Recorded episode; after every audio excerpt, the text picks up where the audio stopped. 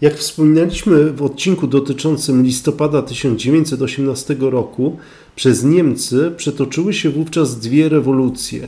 Jedna odgórna, wspierana potajemnie przez generalicję i realizowana przez SPD, a druga radykalna, oddolna, żołniersko-robotnicza i realizowana przez USPD oraz Związek Spartakusa.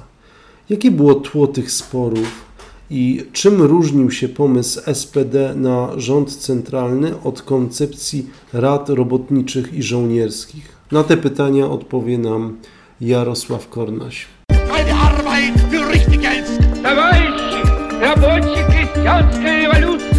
My, Polsce, nie znamy pojęcia pokoju za wszelką cenę. Międzywojnie Kanał historyczny. Witam na kanale historycznym Międzywojnie, gdzie opowiadamy o okresie najbardziej burzliwych zmian politycznych, społecznych oraz ekonomicznych, które odcisnęły piętno na, na cały XX wiek. Nazywam się Jarosław Kornaś. A ja Stanisław Żuławski i zapraszamy do podróży, gdzie będziemy ujawniać kulisy i sekrety szalonych lat dwudziestolecia międzywojennego.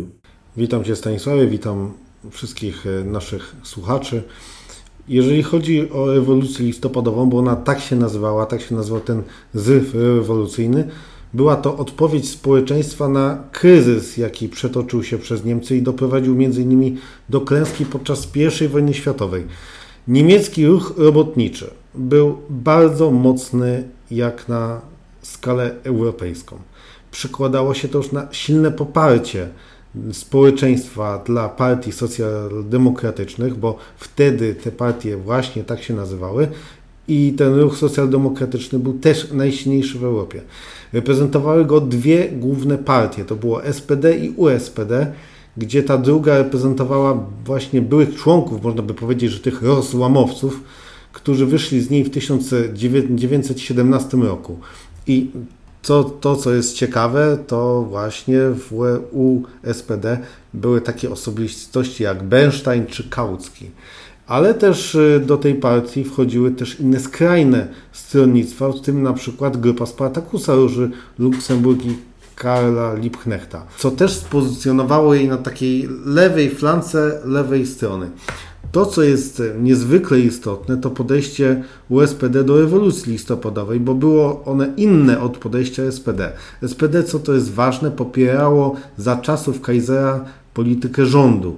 To dla socjalistów od Spartakusa było pewną taką zdradą idei, brataniem się z imperializmem, kapitalistami, burżuazją, elitami pruskimi oraz arystokratycznymi kręgami wojskowymi. Oczywiście tutaj, cytuję tutaj taką retorykę, którą głosili właśnie, głosiła na przykład Róża Luksemburg i też tutaj będzie taki wtręt polski. Otóż Róża Luksemburg była Polką e, z okolic e, Zamościa, należała do burżuazyjnej rodziny, była też Żydówką, była no, niezwykle mm, pracowitą e, kobietą, która była wszechstronnie wykształcona i to też, co jest ciekawe, w tych sporach ideologicznych prowadziła dyskusję z Leninem, z którym się nawet w wielu kwestiach nie zgadzała. Ale wracając do głównego wątku, podejście właśnie Spartakusowców do kwestii wojennych wyrażało się w tym, że byli przeciwnikami wojny, co przełożyło się na to, że Róża Luksemburg czy Liebknecht byli więzieni i ostatecznie wyszli z więzienia właśnie w listopadzie 1918 roku.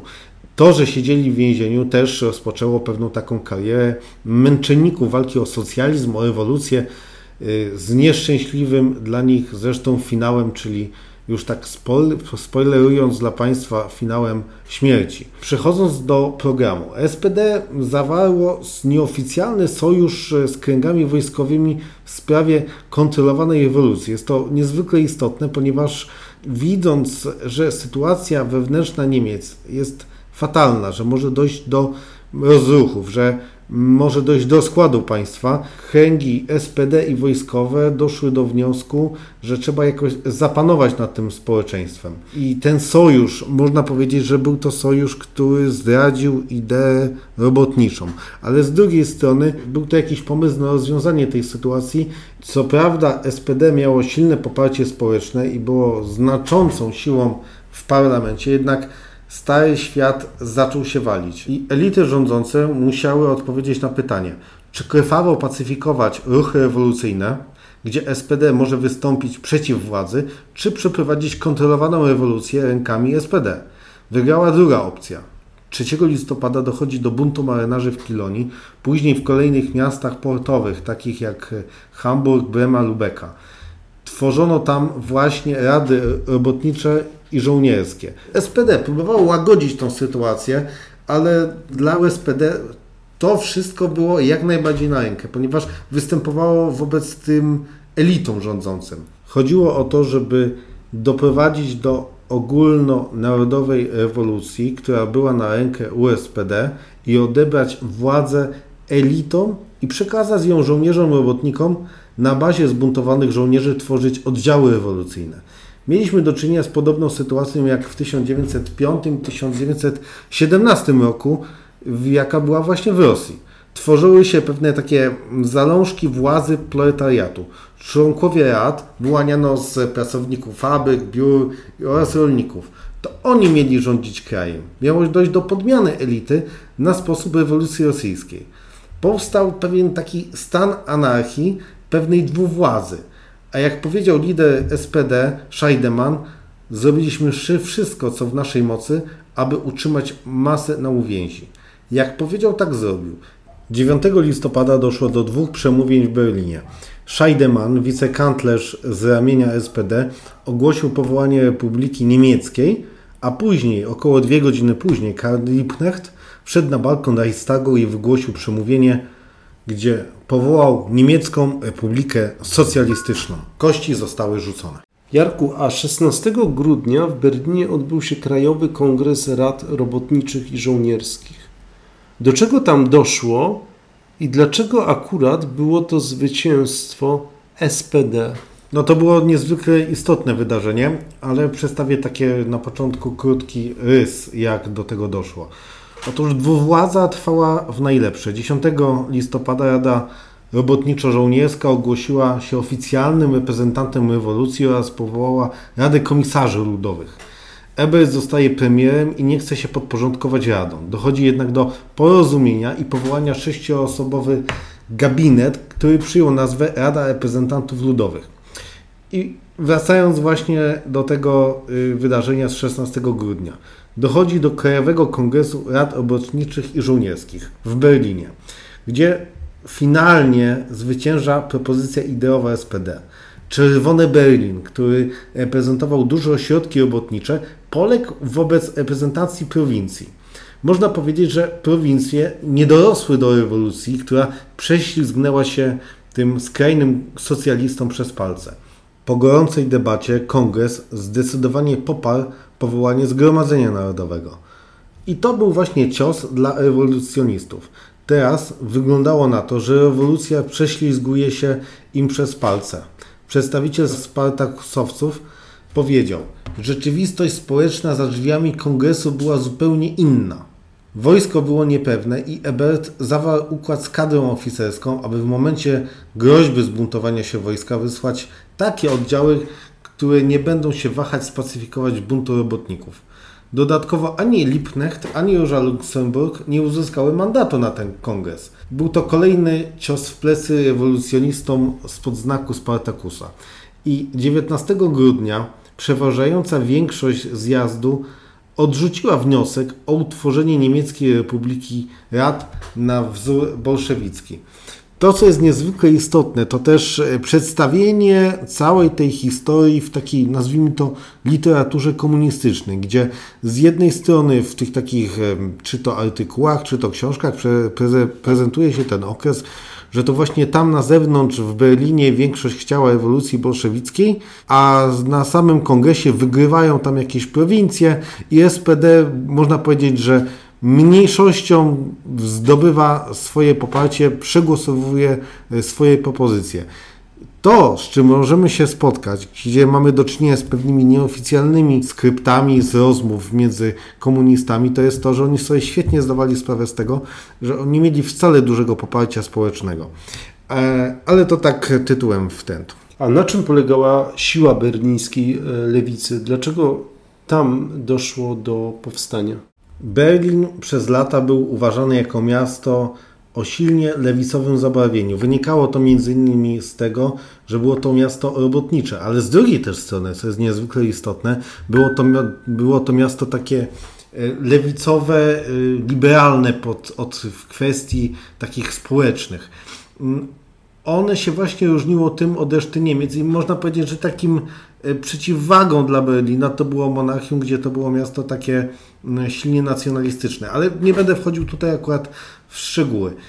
Jak można było zauważyć na zjeździe, pomimo klęski USPD, y, ulice Berlina wrzały i chciały tej rewolucji. Ja nie mówię, że chodziło o rewolucję na wzór właśnie spartakusowców, o, o czym przed chwilą powiedziałem, ale po prostu chciało zmiany, chciało zmiany tych elit. Niekoniecznie miała być to rewolucja na wzór rosyjski, ale chodziło o to, żeby nie doszło do pewnego zatracenia potencjału, jaki jest.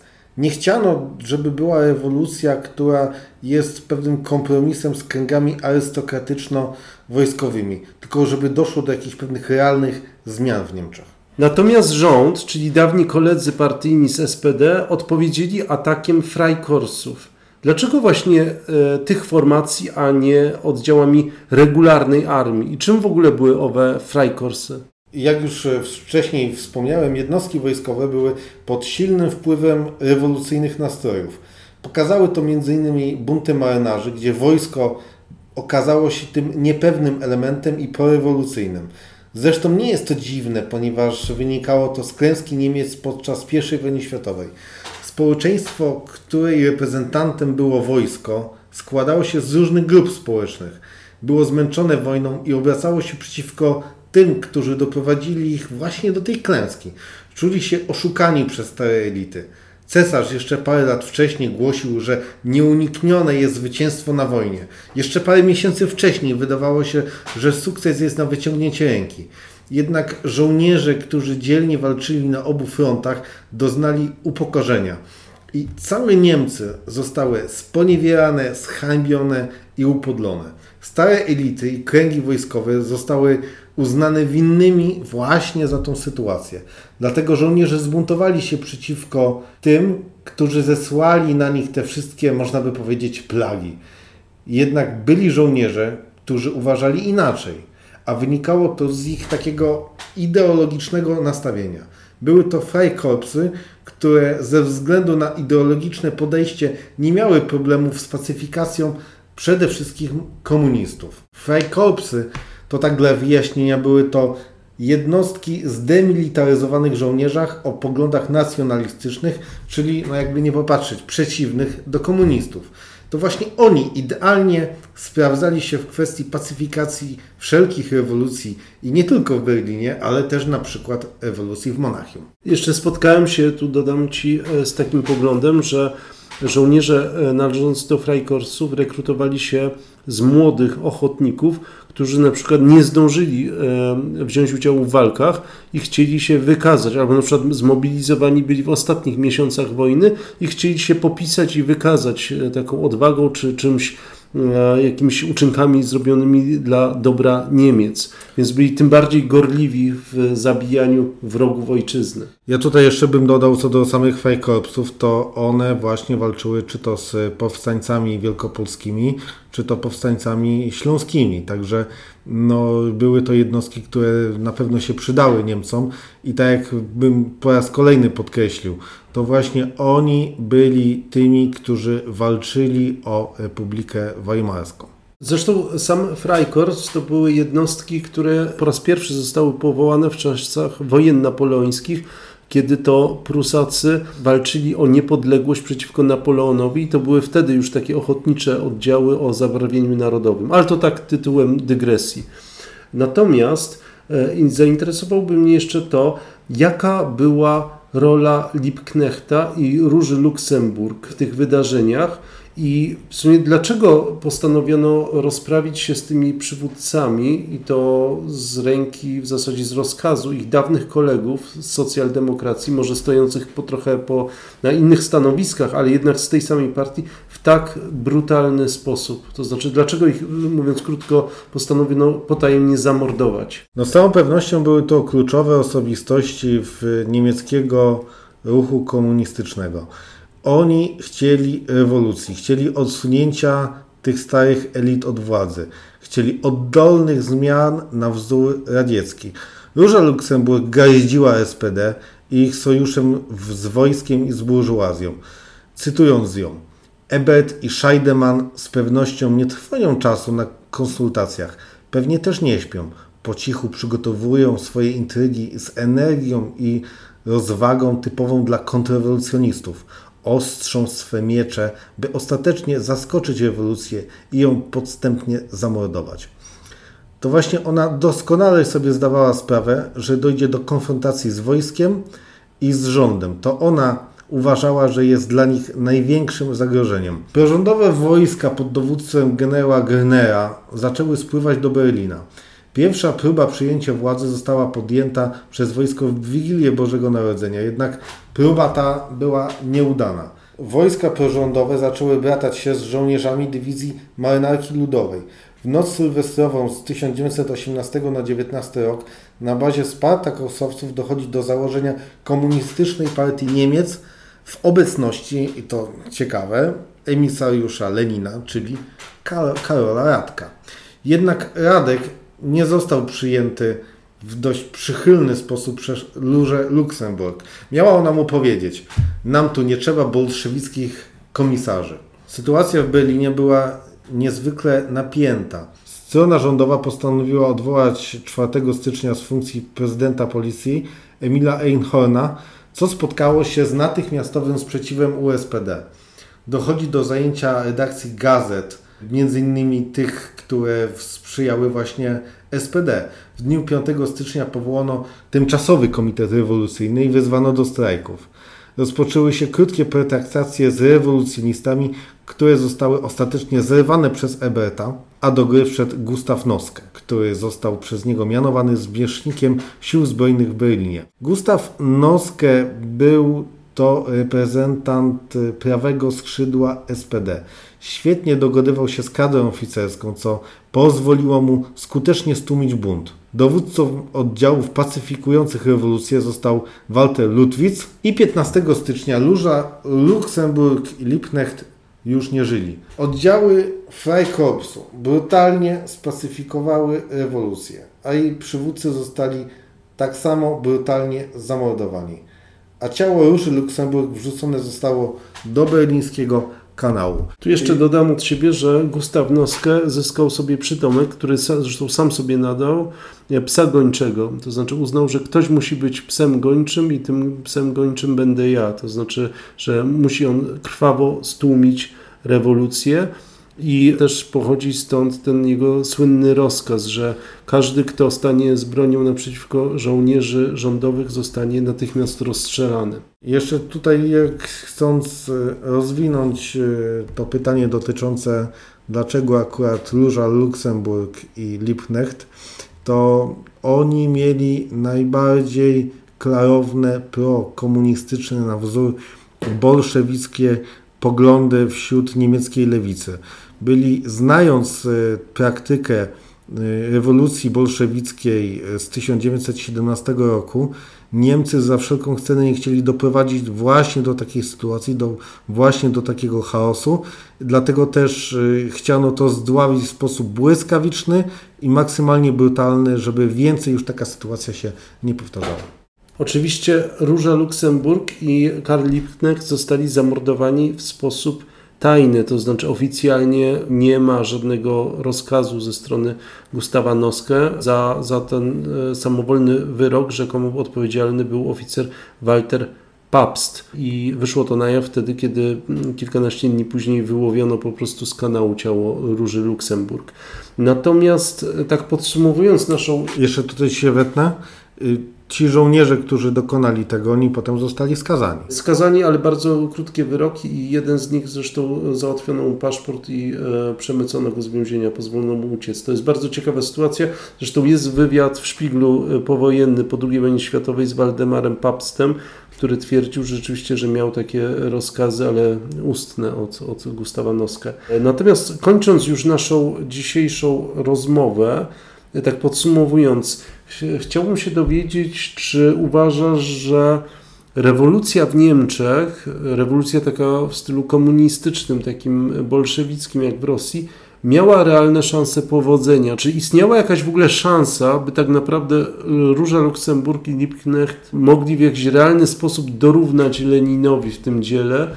Czy no, wszystko to było to pewnego rodzaju taką utopią i co naj, najwyżej doprowadziłoby do jakichś krótkotrwałych zamieszek? Czy, czy w ogóle można porównać Niemcy z Rosją? Jak sądzisz? Jak to mówi klasyk, kadry decydują o wszystkim.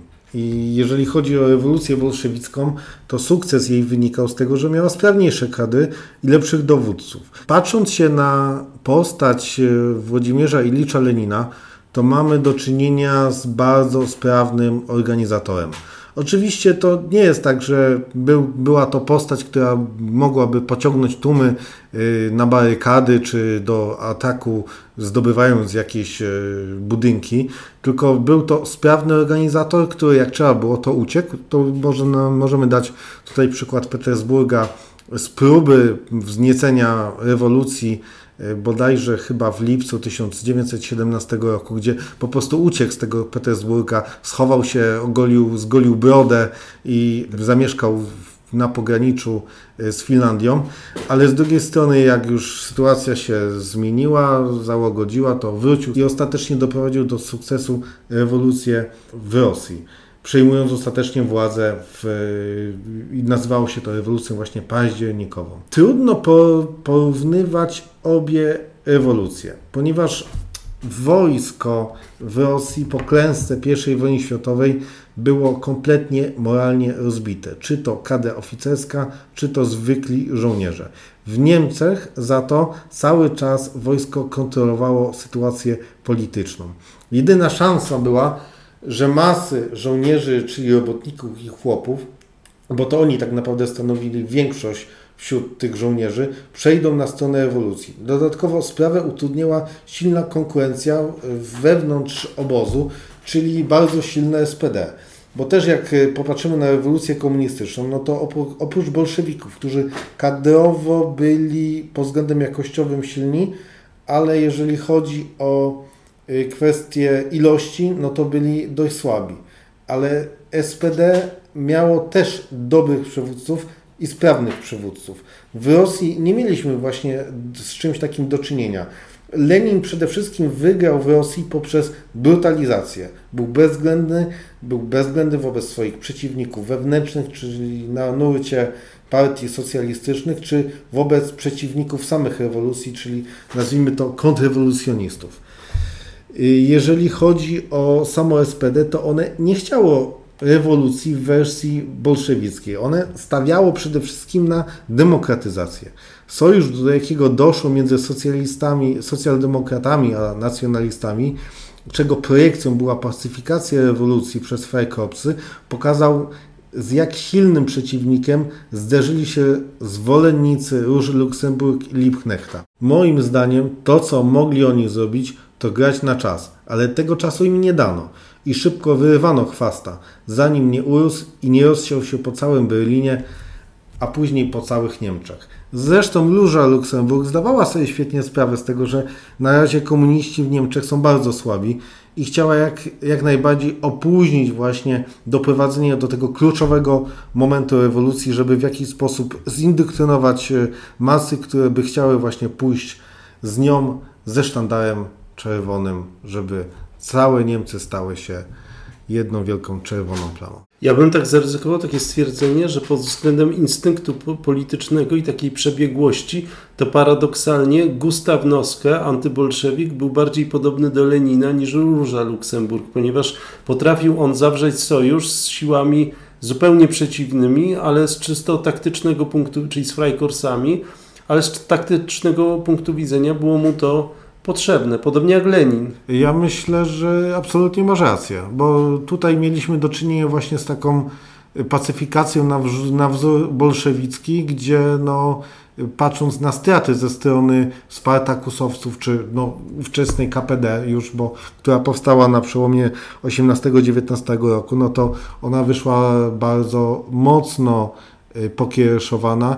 Co prawda ona odbudowała swoje wpływy. No one nie były jakby cały czas tak duże, jak można by spotkać się w różnych książkach y, z okresu sprzed 1989 roku, ale tak, y, Noskę był takim, można powiedzieć, że mm, likwidatorem komunistów y, w 1919 roku. Dokładnie. Też ta nie, niewspółmierna brutalność będzie się uwidaczniała zwłaszcza w tłumieniu rewolucji monachijskiej, o czym porozmawiamy sobie w kolejnym odcinku, a w jeszcze kolejnym odcinku poruszymy temat rewolucji bolszewickiej, jak ona następowała, jak doszło do e, pacyfikacji, rozprawienia się z wewnętrzną opozycją. Przypomnijmy, że bardzo krwawą, ponieważ ta wojna domowa pochłonęła miliony ofiar, ale o tym będziemy rozmawiali w kolejnych odcinkach. Dziękujemy Państwu. E, Stanisław Żuławski. Jarosław Kornaś.